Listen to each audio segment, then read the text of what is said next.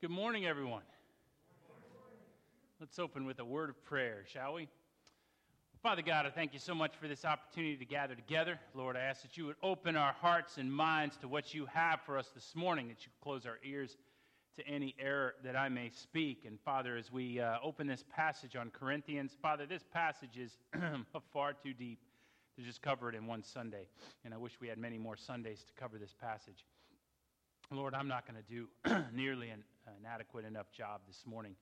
But I do pray that the verses we cover this morning, uh, Lord, that you would use those verses to speak to people, that you would um, use my inadequate sermon, Father, to minister to people uh, now, uh, in the next service, Lord, uh, but also as they're listening online, Father, that this would touch them, that you would, um, that you would speak and your Holy Spirit would just work in the lives of those as we unpack in this passage. In Jesus' name, amen. Uh, 1 Corinthians 15 is one of those chair passages. I tell you a lot about chair passages.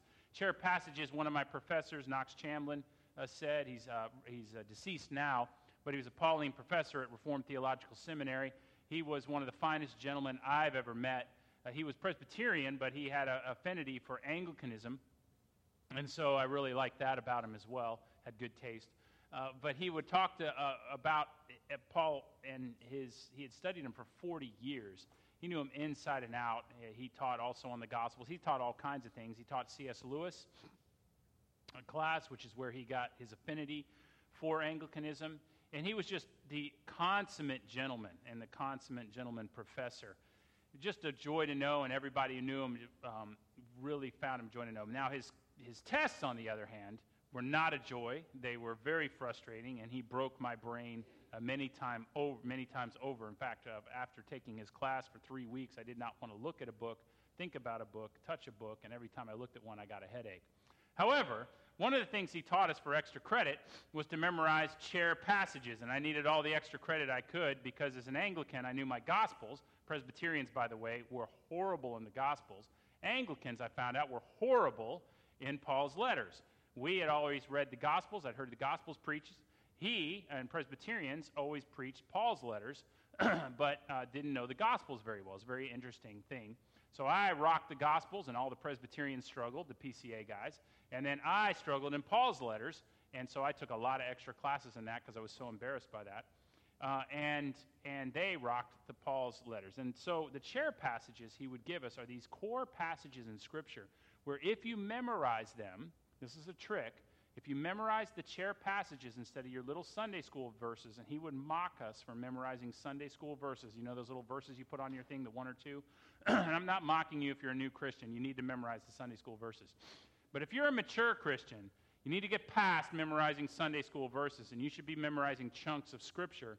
And so, Corinthians chapter 15 is a chunk of Scripture. And you'll find that when you memorize chunks of Scripture, it comes a whole lot easier. So Philippians 2 1 through 11, Romans uh, 3 21 to 31. Uh, these are uh, chunk passages. And, and Corinthians chapter 15 is also a core passage. A lot of dense theology, Colossians 1 9 to 23. A lot of dense theology is in this stuff. So if you memorize it, when you start reading Christian books, you're going to find you got all these little coat hangers to hang on to this stuff. And I'm not in my sermon yet, sorry. this is like the talking about stuff of Anglicanism part. But uh, a lot of dense theology is there, and you can hang your hooks on it. So when you start to read all these books, right?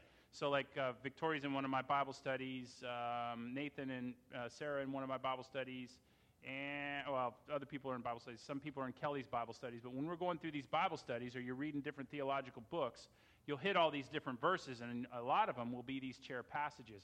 And instead of skimming over them, and you know, you never read those chair passages, you never read those verses, you'll actually know them. And all of a sudden, you'll see that your world will begin to open up. It'll explode because you know these verses. Your theology will just get exponentially deeper. So, always encourage you to do that. Anyway, this passage is one of those, super deep. We're not going to mine into it all today. That's all I'm telling you. And now, let's start the sermon. So now you can start the clock on my sermon. Ignore the, all the other time. You can't say Jeff was preaching too long today. Okay. Um, so I was watching an episode of The Crown. How many of you have been watching the episode of The Crown? At home, you can send in to Brenda. she can tell me a little bit later. Uh, watching The Crown. It's not usually something I would watch, but my wife's really into The Crown. My daughter was really into The Crown. My mom was really into The Crown. So I've kind of watched it out of order because I watched some with my daughter, some with my wife now, and they're really into it. And it so happened we're coming on Christ the King Day, and the Lord really, I think, I was just watching an episode. Uh, Kelly was watching in bed. I sat down by her, I was watching it. And it turns out that there was a great intro to my sermon. And so the Lord had me watch this. I'm convinced. And so I sit down and I watch The Crown. It's like British royalty and tea and all this other stuff. And it's like a big soap opera, whatever. So, and there's no action in it. So I don't understand why I'm watching it, but whatever. So I'm sitting there watching this thing, and it's the coronation of Queen Elizabeth, right? We can all relate to the coronation of Queen Elizabeth. Americans are always fascinated with British royalty, except for me. We conquered them. We beat the British. What do I care? But whatever. All right? So everyone else is fascinated with this, but they're going to crown the queen, right? And so the queen is getting crowned, and there's this scene where Edward VIII is a king. And now he abdicated the throne. Does everybody know this? All right? Who doesn't know this? All right, everyone knew this. You all been watching The Crown. I had forgotten this because I don't care about British royalty. Okay, so, because we beat them. No, okay, no. So um, Edward, the, Edward VIII, he abdicated the throne over love, right? How many of you have heard over love? Okay, that's a lie, uh, probably a lie. Uh, he did abdicate the throne over love, we think, um, but not really if you type in the history. Anyway, so he can't go to the coronation, okay? And so he's sitting, well, he could have gone, but he couldn't bring his wife because she was divorced. She was a twice divorced socialite. Now, why can't you be married to a twice divorced woman? Well, because the king is the head of the Church of England. And so it's a religious position. Just like a bishop, it would be like a bishop can't marry a twice divorced woman. You can marry her, but you can't be bishop. You could maybe be, well, you probably couldn't be a priest either, but you have to step down. And so people don't understand that. It's a royal position, but it's also a spiritual position. And so mostly people think that this is why Edward stepped down. But later history shows eh, maybe not. Uh, see, Edward also kind of went to Nazi Germany to visit Hitler, and he did a whole lot of this while he was there. It also turns out that when Edward was talking to his friends, he kind of was hoping that Hitler would win the war so that he could be installed as king, and then he could be the monarch who ruled over England. That was a little disturbing to the Brits. They didn't really like that. He had an affinity for Hitler. Also, he may have given all the secret details away to the, the Allied defenses in Belgium to the Nazis for the Blitzkrieg. Edward wasn't really a good guy. So, hate to quell all that little stuff. But, so he may have been forced out for other reasons other than love. But that's a whole aside thing. That tells you something about kings, which I'll tie in a little bit later. Anyway, there's this great scene where he's watching television and he's watching this lovely scene of Queen Elizabeth, who was a pretty good person. She's been a great queen. And so she is getting crowned. And she's supposed to be a pretty solid Christian. And she's getting crowned, and the archbishop is about to anoint her. And then the, the television clips off. And so here's what is said. I had to go back and clip over this. The, the, the vocabulary is great. I mean, the, uh, the script is great. It says this Edward goes, and now we come to the anointing of the single, the single most holy, solemn, most sacred of the entire service as the television cuts off. Television turns off during this scene. See, this was an amazing thing because this is the first televised service ever. You commoners, we commoners, we can actually see the coronation of the queen, right? This is what the British think. Now, the Americans are like, whatever. Okay. But the others are like, we can see this. And the gentleman in the res- room responds, So how come we don't get to see it? And the king turns around and says, Because we are mere mortals. Now, the cameras are allowed to cut back on again as he begins later on. And he talks and he says, Oils and oaths, orbs and scepters, symbol upon symbol, an unfathomable web of arcane mystery and liturgy, blurring so many lines, no clergyman or historian or lawyer could ever untangle any of it.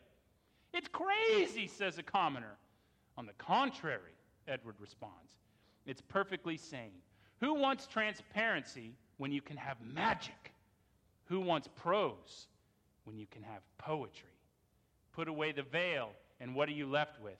An ordinary young woman of modest ability and little imagination. But wrap her up like this and anoint her with oil, and hey, presto, what do you have? A goddess. It's an interesting contrast with our scripture this morning and Christ the King Sunday. You see, the crowning of Elizabeth was renowned for making it accessible to the commoner in England. It was full of pomp and circumstance. Everybody was glad to see it, even though it was black and white. But if you think about it, the coming of Jesus was quite the opposite. There was no pomp and circumstance. He was poor, he was in a, the belly of a teenager, and was born in a manger among the animals. This was far a far cry from a king. This was a far cry from the coronation. How in the world is this going to be a king? We don't expect anything like this. The teenager had him out of wedlock. He was hunted by a king to be killed. He was raised by these commoners, lived as a carpenter, and died in disgrace upon a cross. To underscore that, he died in the worst disgrace possible in the Roman Empire. Think of the worst crime that we could think of in our culture, and that's how Jesus died. So, what's the worst crime you could think of imaginable? The most disgraceful thing that could happen in your family? That's how Jesus died. So, that's hardly the stuff of a king. That's hardly pomp and circumstance. That is hardly the making of a God in our eyes. While our kings and queens in our, and in our country, presidents, in other countries, there's prime ministers, and various other titles are crowned or installed in pomp and circumstance, and they're given enormous, ad, enormous adulation, we think of them as larger than life. And throughout centuries, we've thought of many of our kings as gods, like Caesar was thought of as a god eventually, well, not early on, but later on. Pharaoh was always thought of as a god. You may not have known that. But even in recent centuries, people have been thought of as gods, as holy. The Japanese emperor was thought of as a god. Even as late as World War II, he was thought of as holy. Stalin actually was thought of as a god by many. The North Korean leaders and dictators are thought of as gods by many in their population. They can hear you no matter what you do, they are gods. And increasingly in American politics, many are viewing our presidents as achieving somewhat of this status. Don't believe me? How many Americans think the world is saved or lost now that the new president is installed? Or the last president was installed, or the one before that? How many of you have been more invested in the political news over the last year than your Bibles or your faith walks? I mean, if you're a Christian and that's true of you, Who's your God? Edward wasn't wrong. Through pomp and ceremony, we love to put our faith in human leaders. We love to mold them into gods, don't we? It's, it's natural to us. We love to do it. Why do we love to do that? Why do we love human leaders? Why do we want to wrap them in this stuff? Why do we want to make human gods? And then why do we reject the King of Kings? Christ the King Sunday reminds us, we don't much love it when a true God molds himself into a human. We want a human molding himself into a false God. And that's what we're going to look at this morning. So turn with me to your Bibles in 1 Corinthians 15, 24 to 26. You can look on the screens as well. Always encourage you to bring your Bibles.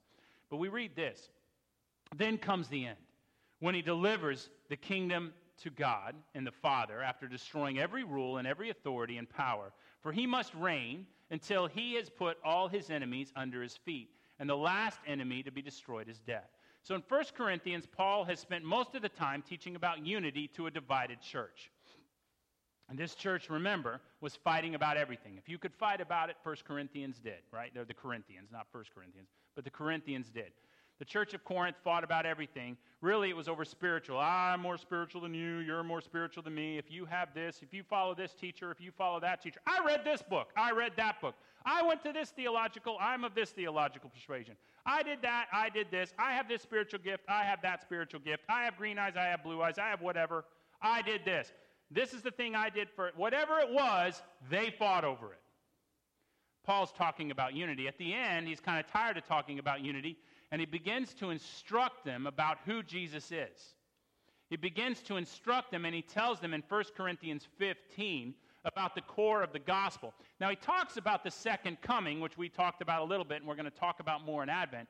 However, here he couches the second coming and really the nature of the gospel. He's talking about the gospel, who Jesus is, and what it's going to happen at the second coming. But really, theologically, he's grounding the second coming, and that's what's happening in our passage today. And it's an enormously thick passage, it has a ton to say to us. So it's not about cool prophecies.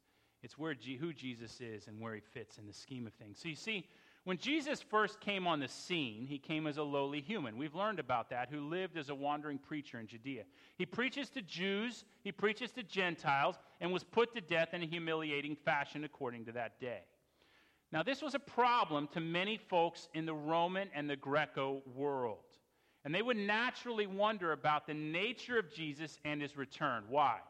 Because they had a pantheon of gods, and the gods would often make themselves human, but their gods would toy with us. They would mess with us. Their gods were jealous and envious.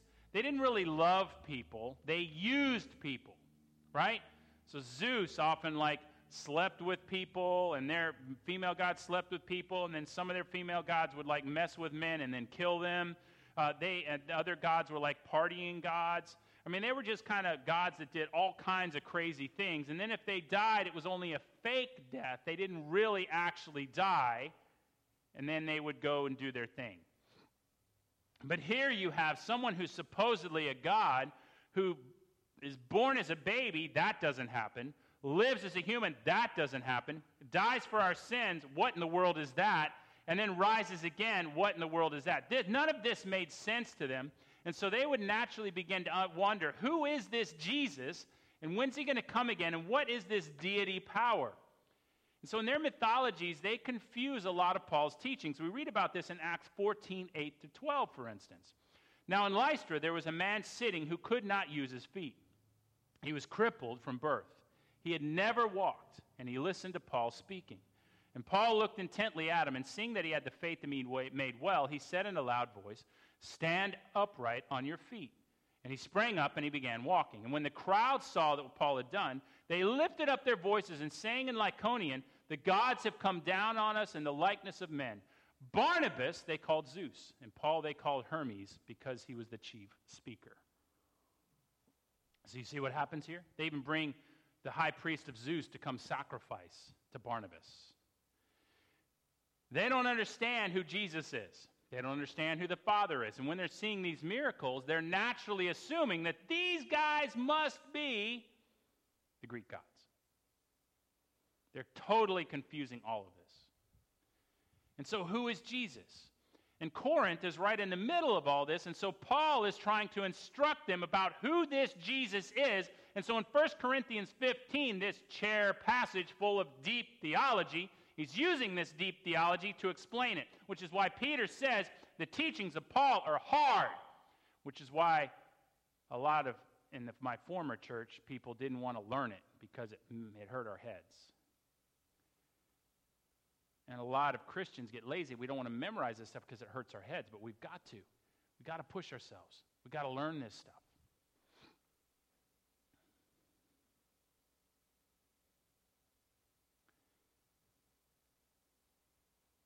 They were inclined to think of Jesus as a God who became human and was still God, died on behalf of our sins and ascended into heaven. No. Maybe he was a God who didn't die. He couldn't be human. That's ridiculous. And he couldn't really die for our sins. That didn't happen. That's not the kind of thing they did. So, what were they? And they were used to kings like Caesar Greek kings and pharaohs they'd heard about. They'd heard about all these kinds of kings that were full of pomp and circumstance, and then they died. They were used to that. But Jesus wasn't that either, was he? So, how in the world can he be a God if he's not like Zeus and Hermes? But then he's also not like Caesar or Alexander the Great. So, what kind of God is this? Have you ever wondered that? Have you ever wondered what kind of God is this? How in the world is he a king? He's not a mortal wrapped in pomp and ceremony. He's not wrapped in poetry. So Paul shows us in 1 Corinthians 15 where he fits. He came to us as a sacrificial lamb, but that's not how he'll return. 1 Corinthians 15, 24 to 26. And he's telling the Corinthians, do not confuse Jesus as weak. Do not confuse him as simply the lamb. He came to us as the lamb. He's going to return to us as something much greater. 1 Corinthians 15, 24 to 26. Then comes the end when he delivers the kingdom to God the Father after destroying every rule and every authority and power. For he must reign until he has put all his enemies under his feet. The last enemy to be destroyed is death. Christ's kingship extends until the end when he hands all things over to the Father. But that handing of all things over to the Father comes after he has conquered all of God's enemies, including sin and death. So, those, of course, are major forces that drive all the misery of our time and all the times before us. But what you're reading here is Christ will conquer all those who serve those forces as well. So, Christ is not only, he came in this not, well, lack of pomp and circumstance, he's going to return in more pomp and circumstance than any Caesar, any Pharaoh, any king or queen of England. It's not going to be make believe, it's going to be real pomp and circumstance. And that's what Paul is showing us. And that's important because the Corinthians are undergoing persecution like the rest of the church, and like we'll undergo as well in other times. We won't be forever without persecution. Every culture will undergo it, even in the U.S. And Christians have to be reminded of this because we want to fear our government. We want to fear those who are persecuting us, and we want to fear them because they look to us like real kings. But Paul is reminding us that they are full of pomp and circumstance. If you're facing Caesar or Pharaoh who's persecuting us, or Stalin or Mao, if you're facing our current government, if you're facing any current government, I mean our in general government, whatever it is, they look ferocious to you because they're huge. But Paul's reminding them that they aren't huge. God is huge. Don't lose your way because there is a consequence for that.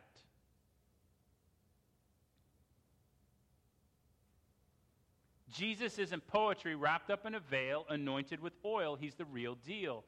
The reason we don't recognize him as king is explained by Paul in Romans 1 19 to 23. For what can be known about God is plain to them because God has shown it to them. For his invisible attributes, namely his eternal power and divine nature, have been clearly perceived ever since the creation of the world in the things that have been made, so they are without excuse. For although they knew God, they did not honor him as God or give thanks to him. But they became futile in their thinking, and their foolish hearts were darkened. Claiming to be wise, they became fools and exchanged the glory of the immortal God for the images resembling mortal man and birds and animals and creeping things. You see, we want a God that looks like us, Paul says, smells like us, acts like us, only richer and better and dressed with and, has, and having perfect speech. Every God that we make, that we make, is after our own likeness. The Greek pantheon, the Egyptian pantheon, the Roman pantheon, South American pantheon, and the modern American pantheon. Yes, we have our own gods. They might be in Hollywood, it might be money, it might be power, it might be politics, whatever it is, it's always in our own image. We might call them gods, we might call it dollar bills, we might call it something else. but it's always in our own image. And we always want to bow down to serve it. And that's what Paul is saying. In some cultures, these kings wore a crown and some silk robes, and ours a suit and tie or a pantsuit. But here's the thing all the other kings, and we'll end with this, are pretenders compared to the true king. Only of one king is it said in Acts 4 11 to 12 by Peter, This Jesus is the stone that was rejected by you, the builders, which has become the cornerstone. And there is salvation in no one else. For there is no other name under heaven given among men by which we must be saved. And Paul builds on the teaching in our passage in 1 Corinthians 15 22. For as in Adam all die, so in Christ all shall be made alive. And this is what makes his kingship so different than all the others. Some rule as best they can, some fool us and rule for their own glory. Some rule us because they inherited power. Some have no idea how to rule. But at the end of the day, they are all badly flawed. And we're all fools if they think, if we think that they're going to save us. Hand your freedom over to a sinful, flawed human being and think that they're going to save you is the height of foolishness.